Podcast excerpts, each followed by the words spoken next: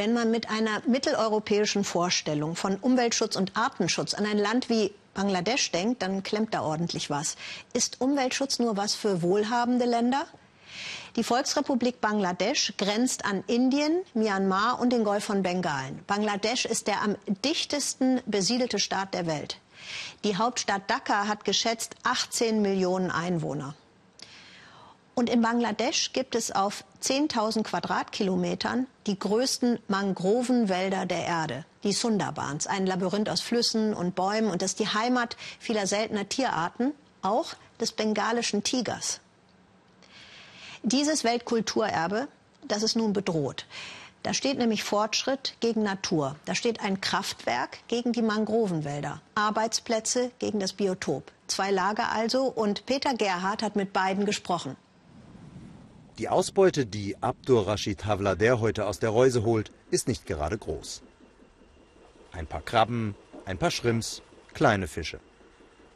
Meistens reicht der Fang gerade mal, um ihn für ein bisschen Geld an die Bewohner des nächstgelegenen Dorfes zu verkaufen. Wir fangen nur noch sehr wenig. Es ist schwer damit, eine Familie zu ernähren. Meine Familie ist sehr arm, denn es gibt nicht mehr so viele Fische hier in den Gewässern wie früher. Selbst nach einem ganzen Tag auf dem Boot habe ich nicht mehr als ein Kilo Fisch und Meerestiere. Die Sundarbans, das sind 10.000 Quadratkilometer Mangrovenwald, dreimal so groß wie Mallorca, durchzogen von zahllosen Fluss- und Meeresarmen. Die Menschen leben von und mit dem Wasser. Ein Tropensturm zieht auf, als Abdurrashid Havlader zurück an Land kommt und kurz danach scheint es, als würde das gesamte Dorf untergehen. Nach dem Regen ist Havlader als Chef der Fischer einer der wenigen im Ort, der Strom hat. Von einem kleinen Solarpanel auf dem Dach. Wenn es nach der Regierung von Bangladesch geht, soll sich das bald ändern. Denn nur wenige Kilometer von dem Fischerdorf entfernt plant sie ein riesiges Kohlekraftwerk, das größte des Landes. Die Fischer wissen nicht so recht, was sie davon halten sollen. Das Kraftwerk wird uns vielleicht Strom bringen, aber wird es nicht auch das Wasser und die Luft vergiften?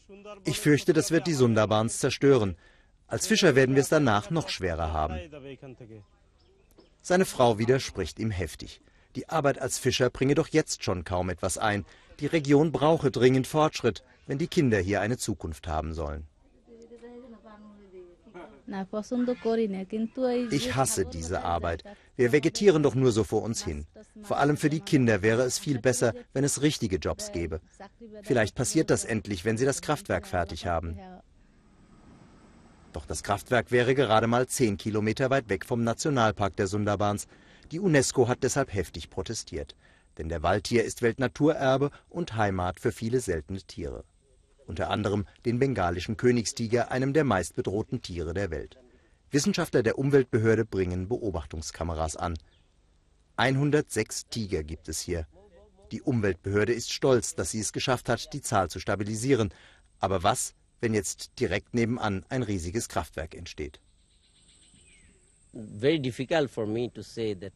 Das können wir noch nicht abschätzen, ob und wie die Industrialisierung Einfluss auf das Ökosystem und vor allem die Tigerpopulation haben wird.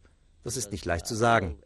Ich denke, wir werden das erst wissen, wenn wir in ein paar Jahren harte Fakten haben. In der nahegelegenen Hafenstadt Mongla treibt die Regierung die Industrialisierung schon voran. Bangladesch war lange das Armenhaus Südasiens und hat großen Nachholbedarf. Mongla ist der zweitwichtigste Hafen des Landes. Doch immer wieder fällt hier der Strom aus. Die Geschäftsleute am Hafen sind deshalb alle dafür, dass das Kohlekraftwerk endlich gebaut wird. Die Regierung weiß schon, was sie tut. Wenn wir wirtschaftlichen Fortschritt wollen, dann gibt es keine Alternative. Wir brauchen Strom. Nur dann wird sich diese Gegend hier weiterentwickeln.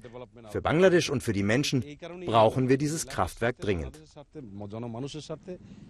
Das Problem ist, dass alle Schiffe, die nach Mongla wollen, den Nationalpark durchqueren müssen. Die Fahrrinne ist tückisch und nur bei Flut befahrbar. Mit dem Kohlekraftwerk wird der Schiffsverkehr noch einmal deutlich zunehmen und damit die Gefahren. Umweltaktivist Nur Alam zeigt uns, dass wenige Tage zuvor ganz in der Nähe ein vollbeladener Kohlefrachter auf Grund gelaufen und gesunken ist. Er befürchtet, dass so etwas bald öfter passiert. Wenn die Flut kommt, dann läuft doch die ganze Drecksbrühe in die Sundarbans. Das bedroht alle Pflanzen dort und letztlich auch die Tiger. Außerdem wird sich die Asche aus dem Kohlekraftwerk auf die Blätter der Bäume setzen. Natürlich wird das ernste Konsequenzen für die Natur haben. Wir begleiten nur Alarm zu der Havariestelle des Kohlefrachters. Auf dem Weg kommen wir an der Baustelle des Kraftwerks vorbei. Mehr als 1300 Megawatt Strom sollen hier bald erzeugt werden. Direkt daneben wird ein riesiges Industriegebiet entstehen. Es wird bereits kräftig gebaggert. Trotz Protesten von Umweltschützern, Fischern und der UNESCO. Wenige Kilometer stromabwärts. Der Kohlefrachter ist mittlerweile komplett in den Fluten versunken. Die Bergungsarbeiten sind mühsam und gefährlich. Die starke Strömung hat die Kohle im Wasser verteilt. Die Sicht für die Taucher ist gleich Null. 700 Tonnen Kohle. Seit drei Tagen schuften die Männer. Mit einfachstem Gerät pumpen sie die Kohle aus dem Wrack. Trotzdem haben sie gerade mal ein Zehntel geborgen. Das Kohlekraftwerk ist noch nicht fertig und trotzdem hat es jetzt schon die Sundarbans beeinträchtigt. Den Fluss, die Fischer, die Fische, die Tiger und den Wald. Die Fischer zurren ihre Boote fest für den nächsten Sturm. Mit Naturgewalten haben sie zu leben gelernt, doch jetzt haben sie Angst um die Zukunft.